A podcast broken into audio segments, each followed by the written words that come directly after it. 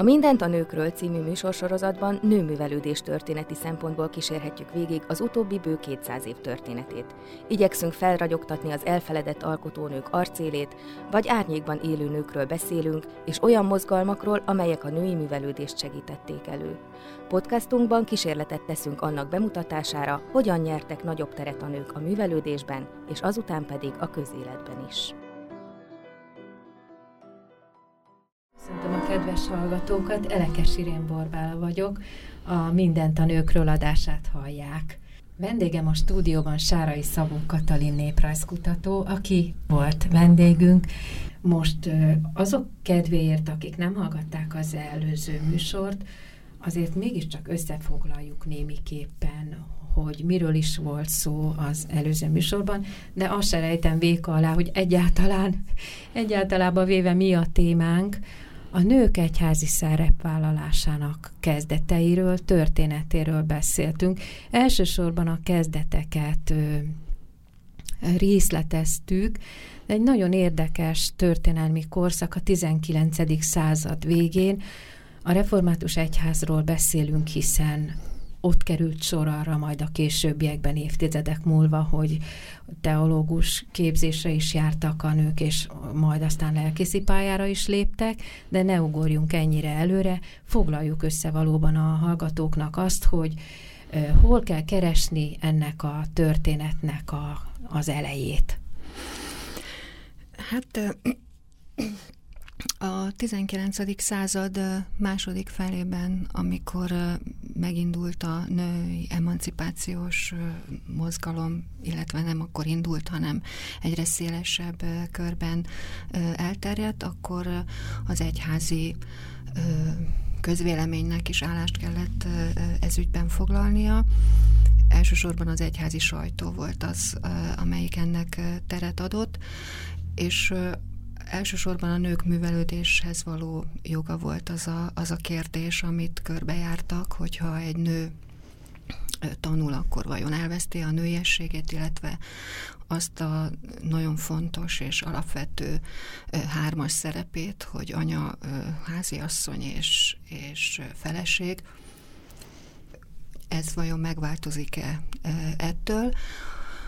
A világi diskurzusban már a, a felvilágosodástól kezdve felmerült ez a kérdés, és ezekben a szerepekben éppen fontosnak tartották, hogy a nők műveltek legyenek, és a hagyományos szerepeiket művelt asszonyként lássák el hogy a férjeiknek megfelelő társaik legyenek, és a gyermekeiket pedig ö, legmodernebb pedagógia szerint és valódi honpolgárá tudják nevelni, hiszen ugye, ami nagyon fontos volt az anyák szerepében, hogy fiúkat is neveltek tehát a, a, a következő nemzedék, tehát a következő honpolgárok nemzedékét. A, az egyházi közvélemény ugyanúgy fontosnak tartotta ezt a kérdést, tehát a nők műveledéshez, illetve tanuláshoz való jogát azt azért általában támogatták. Természetesen az igazi konfliktus az a nők munkavállalásával kapcsolatban jött elő, de ugye azért az egyházi közvélemény formálóinak nagy része abból, éppen abból a középosztályból került ki, amelynek a 19. század második felére, illetve 20. Eh, század elejére problémát, egzisztenciás problémát eh, jelenthetett az, hogyha egy nőnek semmiféle lehetősége nem volt arra, hogy bizonyos családi tragédiák után, vagy, vagy eh, gazdasági össze, a család gazdasági összeomlása után munkavállalóként felléphessen. Tehát ugye ez már a szakképzésnek a, a kérdése volt, és az, hogy vajon kiléphet-e a családból a nő. És ezzel ö, ö, függött össze, hogy egyáltalán a nyilvános térben, tehát nyilvánosság előtt, illetve közügyekkel milyen módon ö, foglalkozhat. Ez ugye a világi diskurzust is ö, végigkísérte. Az egyházi ö, életben éppen a 19. század vége felé elindult egy vallásos megújulási mozgalom, a belmisszió, de ez konkrétan a református egyház kebelében? Hát a protestáns, tehát az evangélikus és református egyházban egyaránt. amelynek az volt a lényege, hogy, hogy az egyház tagokat, tehát a már megkeresztelt és az egyházban létező tagokat mélyebb, kegyesebb vallásosság felé irányítsák, ugyanis ez az az időszak a, a, mind a, a két protestáns egyház életében, amikor a liberális teológia volt elsősorban elterjedt, vagy széles körben elterjedt, és ennek tulajdonképpen ellensúlyozásaképpen egy ilyen kegyesebb és e, Bibliához visszatérő, tulajdonképpen a reformációhoz visszatérő e, kegyességi e, irányzatokhoz, amely a puritanizmusból, pietizmusból e, e, gyökerezett, ennek volt egy mozgalma. Mit érthetünk a liberális teológia alatt abban az időben? Abban az időben ez tulajdonképpen azt jelentette, hogy hogy tehát ez, ez a felvilágosodás eszméiben gyökerezett nyilvánvalóan, és, és a tudást, a tudományt a, tulajdonképpen a, a Biblia elé helyezték, és hát ennek a, a, azután voltak olyan fejleményei, hogy, hogy Jézus Kicsit istenségét, Jézus istenségét megkérdőjelezik, tehát már olyan teológiai kérdéseket is boncolgattak, amely egyre távolabb vitt a, a, a vallásos meggyőződéstől, és valóban, tehát a templomba járás, a bibliaolvasás, az, az egyre inkább háttérbe szorult, tehát az egyház e, elsősorban azt a szerepet töltötte be az átlagember életébe, hogy kereszteljen, e, e, eskessen és, és temessen. Természetesen megmaradtak Magyarországon azok a, a, az Alföldön, vagy több helyen azok a csoportok, amelyek, amelyek egy kegyesebb vallásosságot, tehát folytatták ezt a puritán, illetve reformáció kori hagyományt, és igazából ezekre tudott ráépülni ez a, ez a belmissziós mozgalom, amelynek a gyökerei különben Németországból származnak. És akkor valahogyan a belmisszió keretében kell keresnünk az abban tevékenykedő nőknek a bizonyos fajta hát elhivatottságérzését, vagy ilyesmit.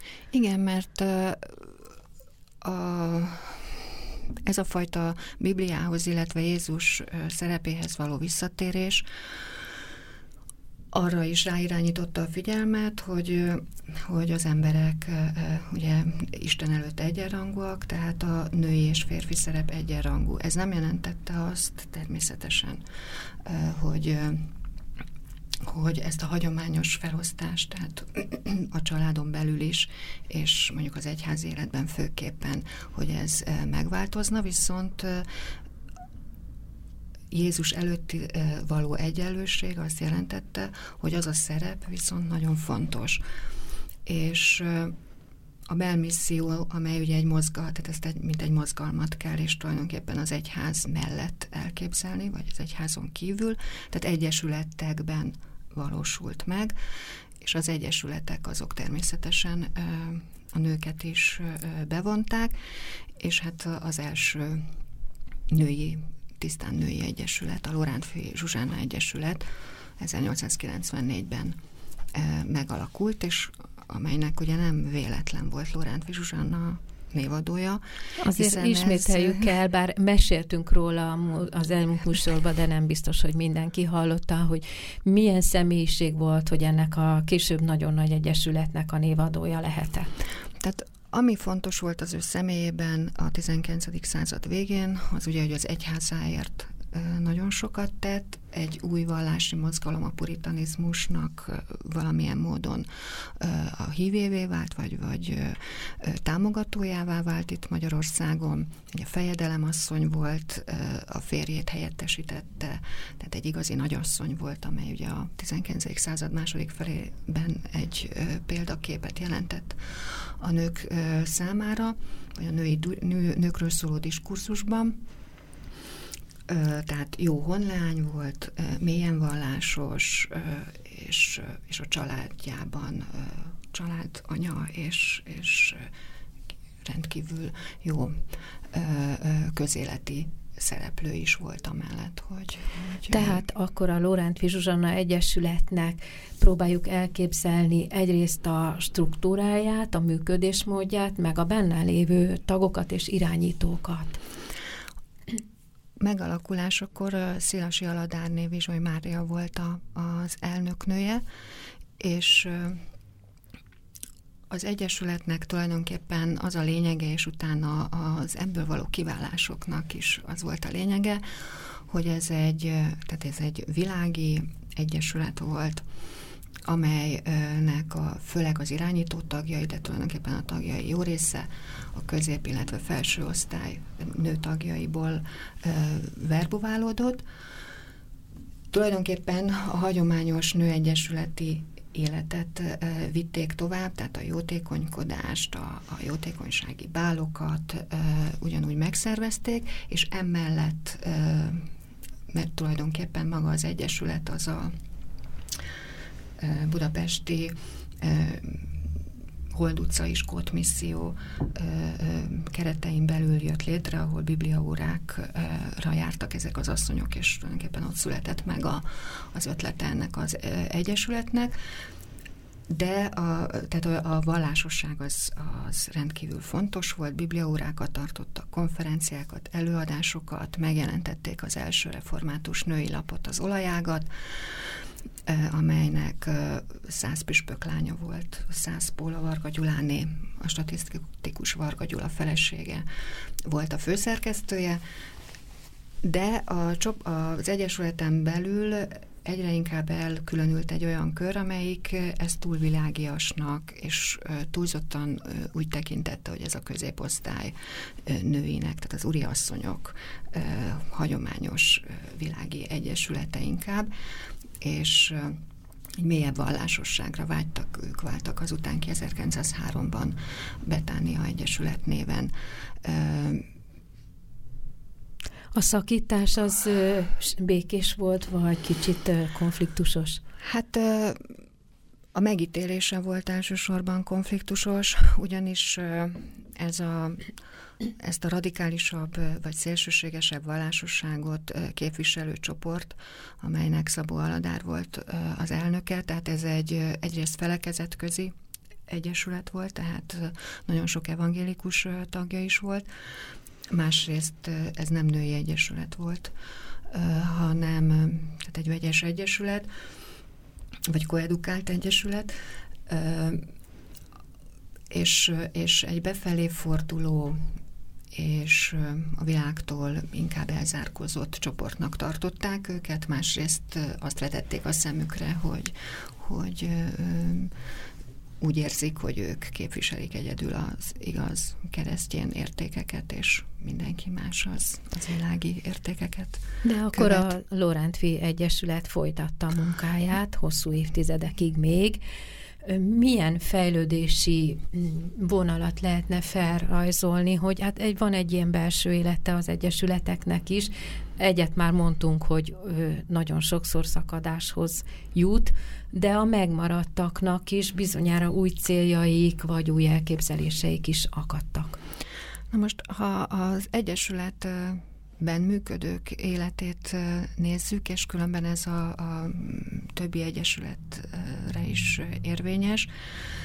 Az, ami igazán megváltozott a, a, ezzel a, a református egyház nőinek az életében, az az volt, hogy tehát ők nem hivatásszerűen végezték az egyházi munkát, azonban már, már messze nem arról beszélünk, hogy, hogy szegényeket látogatnak néha, és ruhát gyűjtenek, vagy bibliaórán varrogatnak, hanem nagyon komoly szociális problémákat és kérdéseket támogattak, illetve vetettek föl.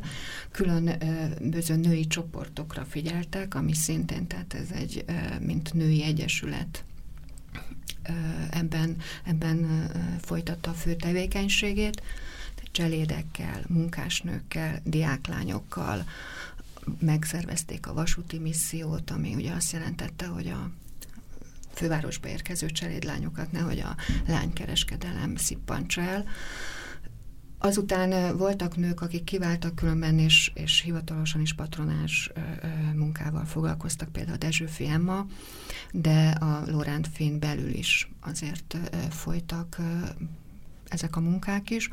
Természetesen a szegény, dolgo, a szegény gondozás, a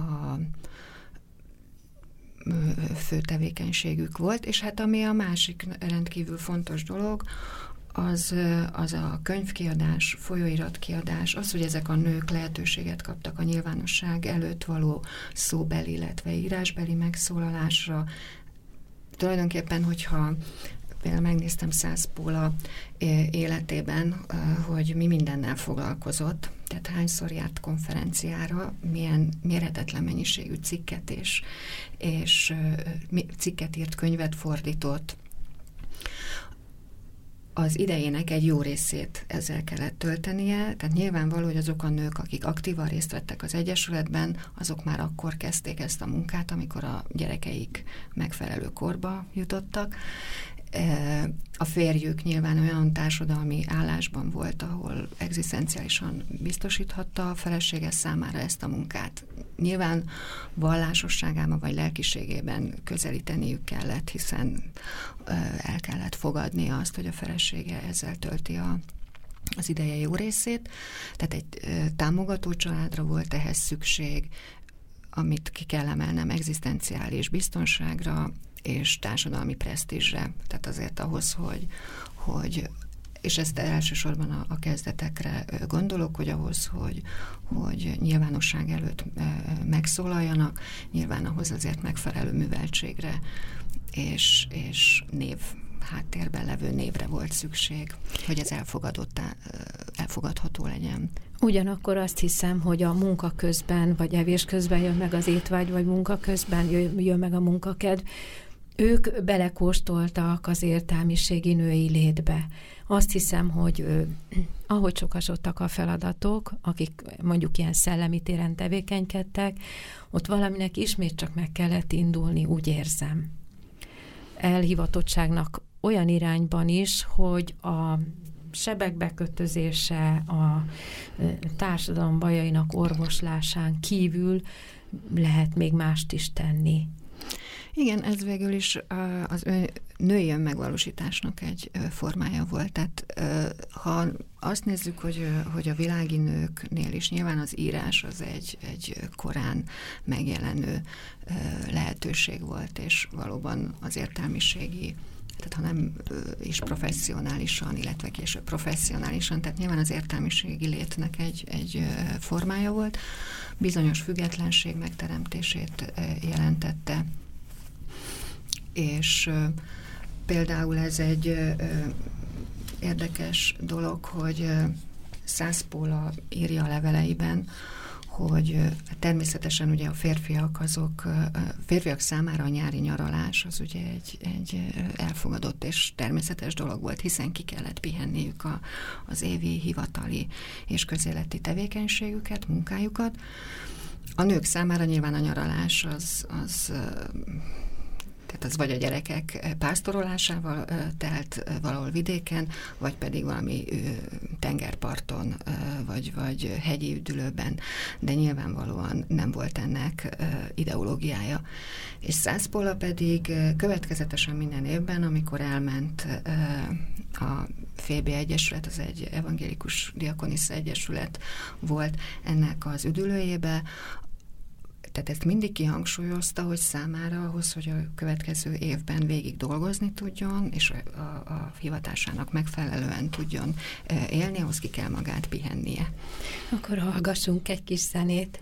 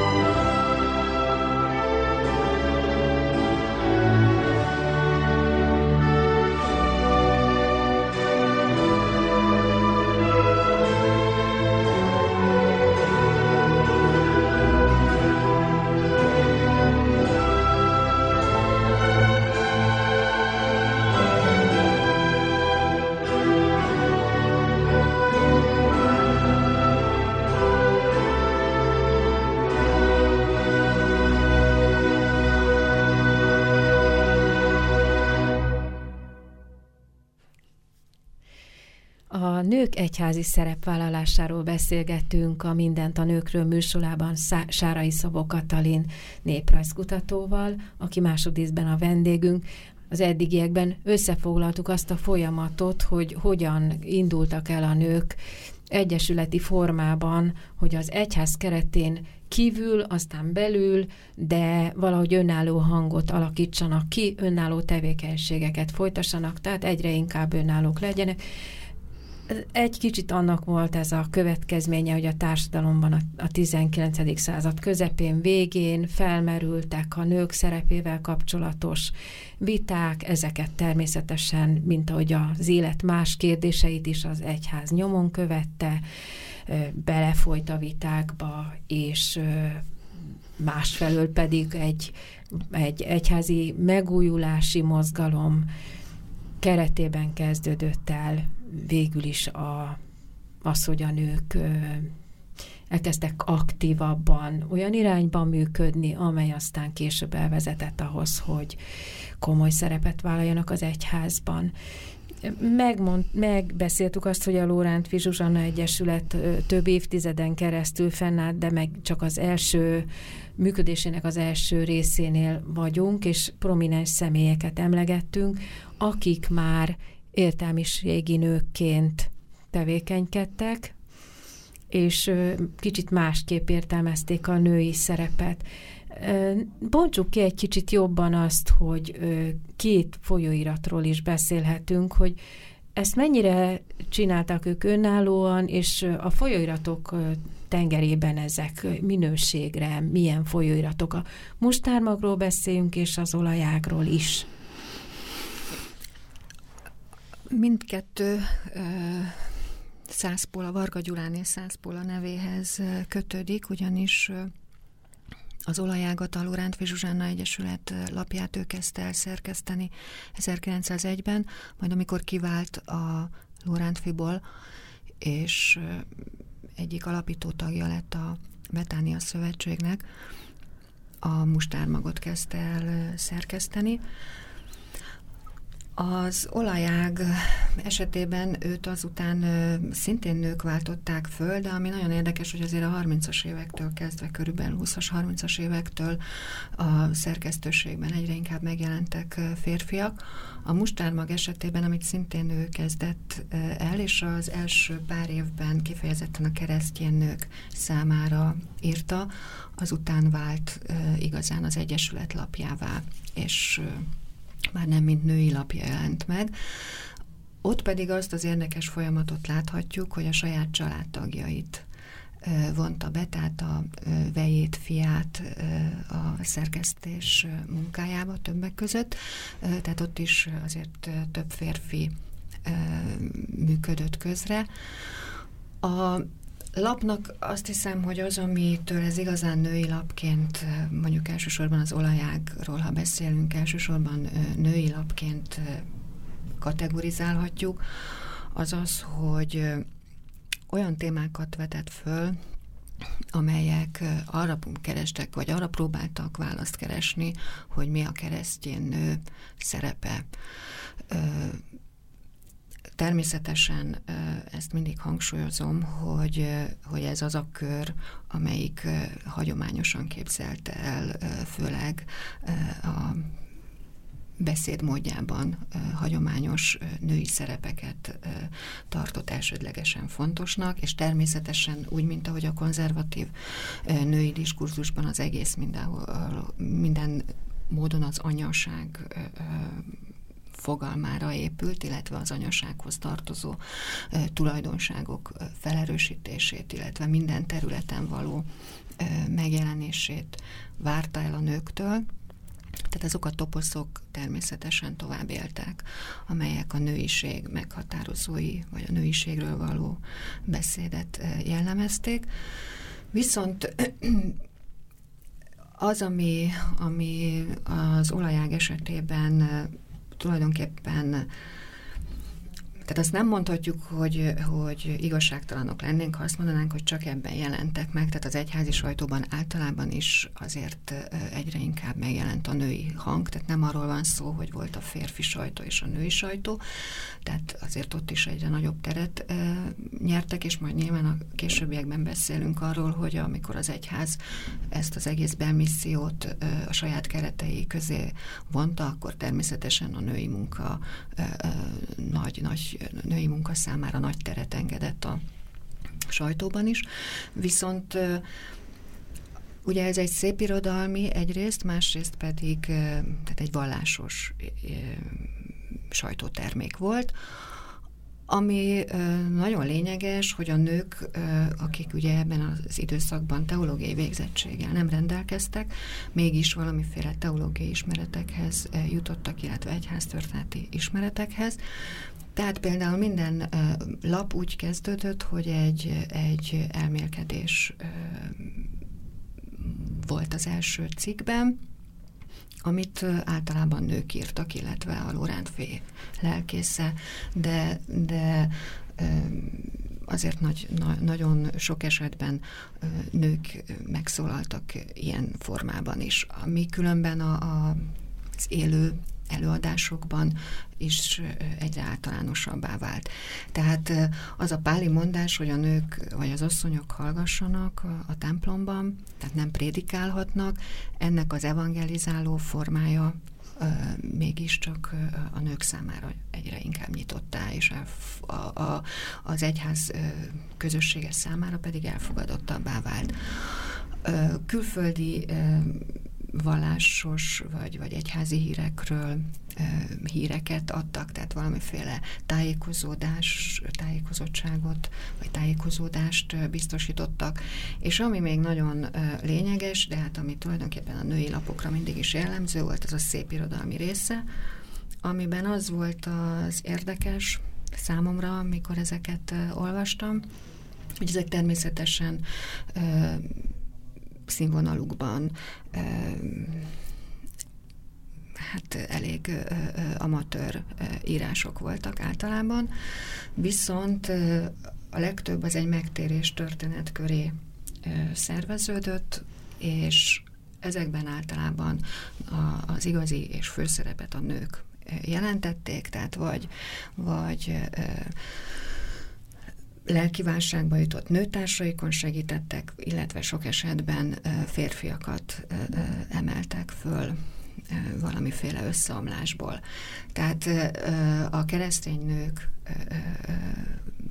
való ideának tulajdonképpen ezek megtestesítői voltak, ugyanígy a példaképekről, tehát történeti cikkek is megjelentek, a, a nagyasszonyokról, református nagyasszonyokról, illetve a belmisszióban tevékenykedő elsősorban külföldi nőkről. Tehát tulajdonképpen a református, illetve keresztény nő ideáját próbálták megteremteni a cikkek. Olyan során. funkciót töltött be vajon, hogy az Egyesület életéről lehet tájékozódni belőle, mondjuk olyan kis rovatokban. Természetesen ezt elfelejtettem Tehát mondani. forrásként Tehát, tudtad esetleg használni. Igen, és miután a Lorántfi Egyesületnek minden az ország számos részén fiók egyesülete alakult, ezeknek is a megalakulásáról, működéséről természetesen jelentek meg, ezen kívül a közgyűléseket részletesen taglalták, az évi beszámolókat, évi jelentéseket is a folyóirat közölte. Ebben az időszakban, amiről most beszélünk, még a történelmi Magyarországról van szó, tulajdonképpen mondhatjuk azt, hogy lefették az egyesületek az ország területét? Hát Erdélyt és, és a mai igen, Magyarország? Magyarország területét, igen. A kulturális élet mely szegmenseibe kapcsolódtak be? Tehát konkrétan maradtak az egyház ilyen mellékszárnyaként, vagy pedig kiléptek a kulturális rendezvényekkel is egy szélesebb kör elé? Hát elsősorban az egyházi közönség számára volt ez, ez igazán fontos, viszont miután ezek a nők, ugye, mint az elején említettem, főleg a vezérkar magas társadalmi állású nőkről volt szó, tehát az ő társadalmi kapcsolataik során végül is egyrészt más egyesületekkel, másrészt pedig inkább bizonyos közös munkákba vettek részt. Tehát a kulturális életben erről egyértelműen nem mondhatjuk azt, hogy, tehát hogy nem igazából... volt egy ilyen nyitás, vagy nem. valamiféle ilyen törekvés? Nem, mert, mert tehát emellett azért ennek a szellemisége éppen a világi szórakot. Tehát éppen az volt a lényege, hogy egy saját belső, kegyes, a református asszonyok számára elfogadható úgymond szórakozási lehetőséget adjan, jelentsen. Természetesen társadalmi eseménynek számított mondjuk egy, egy egy jótékonysági bál, de nyilván egy szeretett vendégség az egy, az egy szűk kört. Az egy intimebb dolog. Mégis jelentette. mikor lehet megérezni, hogy az a törekvés is elindul, hogy valóban magasabb teológiai végzettséget nyerjenek? Hát tulajdonképpen ez mondjuk egy konkrét dátumhoz köthető, amikor, amikor az első teológusnő megjelenik a, a budapesti, illetve ugyanebben az időben Kolozsvári teológián, tehát 1917 ez az időpont, de nyilván ez egy folyamatnak volt a, és hát egy több szálú folyamatnak volt a, az eredménye. Egyrészt a, a nők beáramlása, hát illetve megjelenése és egyre nagyobb számban való ö, ö, térfoglalása a felsőoktatásban.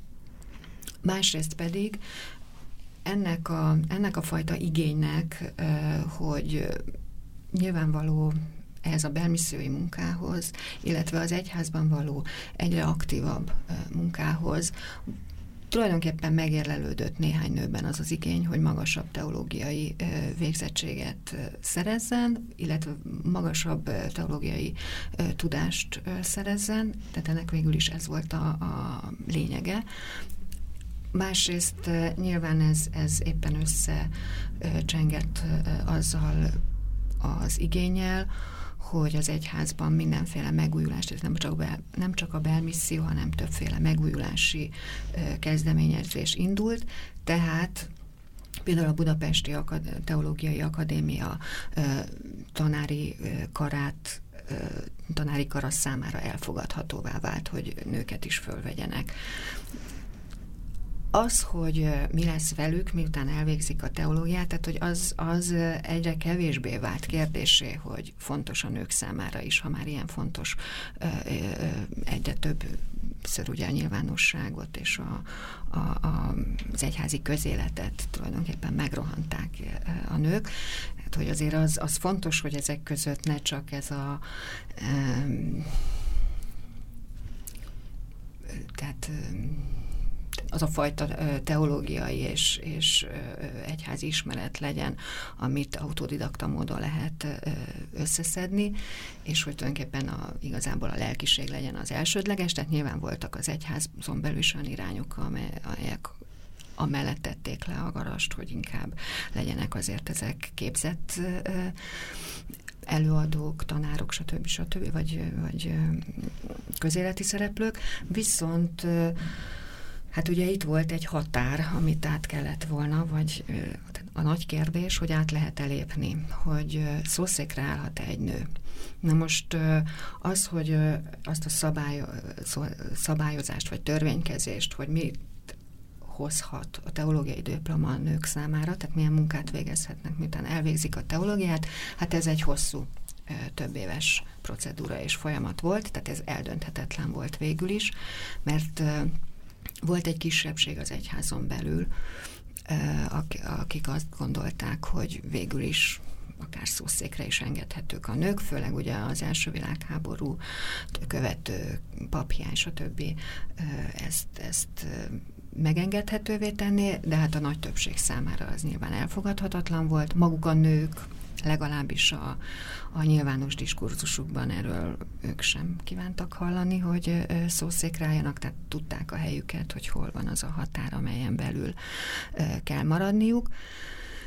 És igazából az első teológus nő, aki Pesten elkezdett tanulni, Novák Olga, az ő tanulmányai 23-ban eljutott odáig, hogy lelkészi vizsgát kéne tennie, és addig tulajdonképpen ilyen belső szabályozások voltak, hogy, hogy rendkívül, rendkívüli hallgatóként került be.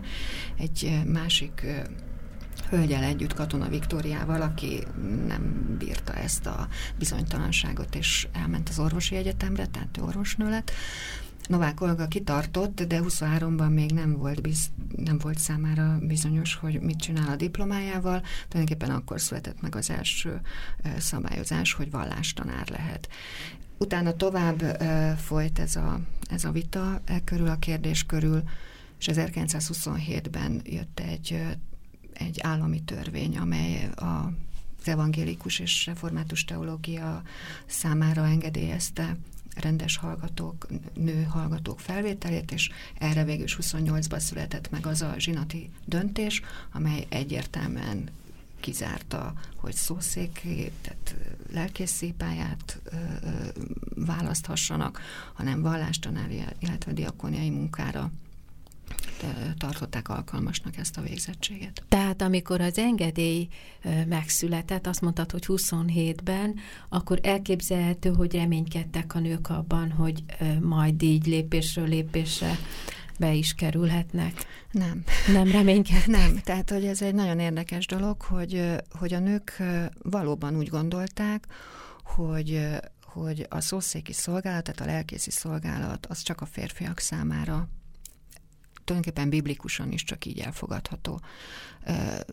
Igazából csak az volt a kérdés, hogy ugyanis itt a teológiai diploma, tehát az első segédlelkészi, második segédlelkészi, vagy második lelkészi vizsgák és vallástanári oklevelek, tehát ez egy ilyen bonyolult dolog volt a férfiak számára is, és igazából e, ebben kellett valahogy eligazodni, hogy a nők ugye, ha nem tehetnek lelkészi vizsgát, de hogy legyenek akkor vallástanárok, tehát e körül folyt igazából a, a vita, csak közben meg megszólalt egy-egy hang, a férfiak részéről különben, hogy tulajdonképpen miért ne lehetne lelkészként is engedni őket. Novák Olga egyébként azon túl, hogy elsőnek számítjuk, tehetséges is volt. Igen, tehát Novák Olga valószínűleg önmagam azt gondolta, hogy akár lelkész is lehetne. Különben Vörös Marton alsóbaranyában született, és valószínűleg egy ö, ö, hát nem tipikusnak, de, de mégiscsak ö, egy, egy érdekes pályafutásnak tekinthető az övé, ugyanis férhez ment, tehát 16 éves korában tehát úgy tűnt, hogy egy hagyományos és a családja által elvárt szerepet fog továbbvinni, bár a, a családnak volt egy kereskedése, amit az édesapa korái, korái halála után az anyja és a nagyanyja vittek tovább, tehát a családban azért volt már egy, egy határozottabb női képviselet, de ez a házassága nem sikerült, a férjéről kiderül, hogy sikkasztott, és börtönbe zárták, és ezután kellett végül is döntést hoznia, hogy merre tovább. Ekkor ő még négy polgárival rendelkezett csak. És akkor a helyi lelkésze fölhozta őt Pestre, és itt megismerkedett a Lorántfi munkájával, rövidesen a Lorántvi Panzió vezetője lett, és akkor döbbent rá, hogy azok a lányok, akik ebben, ez egy diáklányok számára fenntartott panzió volt, hogy akik ott vannak, azok sokkal képzettebbek, mint ők, hiszen középiskolások, és akkor úgy döntött, hogy akkor leérettségizik, majd megszületett a fejében az a gondolat, hogy valószínűleg nem fog férhez menni, akkor, akkor az egyháznak szeretné szentelni az életét, viszont ehhez az az igény lépett fel, és tulajdonképpen azt hiszem, hogy itt ez a kulcskérdés, hogy a nőkben mikor lép fel az igény, hogy magasabb végzettséghez jusson.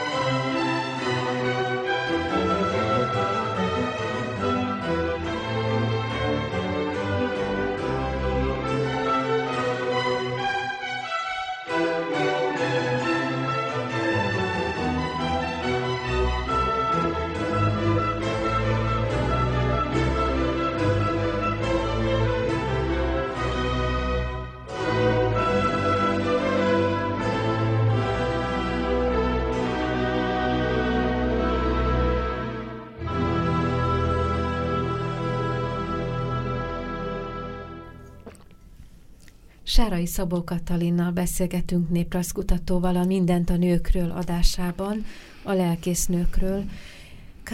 Novák Olgáról beszéltünk néhány percet. Mondunk-e, van-e még valami mondani való róla? Hát én azért az ő személyével kapcsolatban fontosnak tartom, hogy tehát azt, amit ő utána tehát a, a, a teológia elvégzése után a bármadas vallás tanárává nevezték ki. Tehát élete végéig tulajdonképpen vallástanárként működött, majd nyugdíjaztatása után vissza akart térni Vörös Marta, de ezt már nem tehette meg, és Baranyában halt meg. Ami viszont fontos, hogy Ravasz Lászlóval állt levelezésben, és nem csak a munkájáról számolt be, hanem, hanem a, a lelki folyamatairól is, és hogy tehát ő tulajdonképpen ugye egy fizetett professzionális munkát végzett, teljes függetlenségben élt, nem csak vallásoktató volt, hanem milliárd egyesületben részt vett, rengeteg konferenciára hívták, tehát egy, egy igazán aktív életet élő nő volt, de nagyon sokszor panaszkodik a magányról, és arról, hogy nagyon nehéz egyedülálló nőként létezni, annak ellenére, hogy, hogy nem, nem bántják őt, vagy nem, nem sértegetik de hogy nagyon sokszor érzi ennek a terhét és, és nehézségeit, és igazából írt egy emlékiratot is, amelyben nagyon fontosnak tartotta azt hangsúlyozni és, és végig kísérni, hogy mennyire fontos volt az ő szerepe, és mennyire fontos volt az élete, és tulajdonképpen ez az, amit ő, ő hagyományozni tudott gyerek hiány. Ugyanakkor két fontos egyesületről kell még a hátralévő időben beszélnünk, ez pedig a Lelkész Nék Egyesülete és a Diakonissa később majd. Hát Ugye a, a Lorent Egyesület kapcsán azt kell leszögeznünk, hogy ez ugye egy világi egyesület volt, és a világi nőket e, tartotta össze. A női munkának e, tulajdonképpen a, a központosítását vagy egységesítését e, próbálták azzal e, elérni, hogy miután az egyház, úgymond egyházi, egyháziasította a belmissziót, tehát központosította a központi munkatervet, adott ki útmutatókat, képzést tartott a belmissziói munkások számára, hogy a női munkát egy-egy gyülekezetben a lelkészné fogja össze. És de hát nyilvánvaló ez is egy a, a nők szerepének megváltozása az egyházban. Hozta létre azt a helyzetet, hogy egyre nagyobb figyelem terelődött a lelkésznei szereple, szerepre, aminek nyilván megvolt egy, egy hagyományos toposza, hogy milyen a, az ideális lelkészné, nem sokban tért el egy hagyományos középosztálybeli nő szerepétől, tehát a férjének támogatójának, jó házastársnak, jó anyának, jó gazdasszonynak kellett, vagy háziasszonynak lennie, és hát a, a gyülekezeten belül a kurapasztorális munkáját végeznie, illetve a bizonyos asszonyi problémákra esetleg választathatott. Amit e, felértékelte az ő szerepét, és ami presztist jelentett, az mégiscsak az volt, hogy a közösségben őt tekintették az első asszonynak, tehát példaképnek, ami azt jelentette, hogy mindent sokkal jobban kellett csinálnia, és példaszerűen, és természetesen az erkölcsi életének fedhetetlennek kellett lennie. Na most ez volt ugye a hagyományos papné szerep, és ezzel szemben megjelent egy új ideális papné szerep tulajdonképpen az 1900, tehát az első világháborút követő időszakban, amelynek egyik előidézője volt az is, hogy a papok szerepe is, tehát a lelkész szerep is megváltozott. Innen származik ez a, ez a mondás, hogy a lelkészház a üvegház, tehát a lelkész életének tulajdonképpen a prédikációját kellett tükröznie, és ebben ugye méltó társaként kellett a feleségének szerepelnie, viszont az, amit, amit egyre inkább elvártak emellett a lelkésznétől, az az volt, hogy a belmissziói munkát fogja össze az adott közösségben. Tehát a lánymunkát, a, a nők asszonyköröket, asszony, női egyesületeket, bibliaköröket, és tulajdonképpen a, a, az asszonyok erkölcsi és lányok erkölcsi eh, nevelését a, a lelkésznék kezébe próbálták helyezni.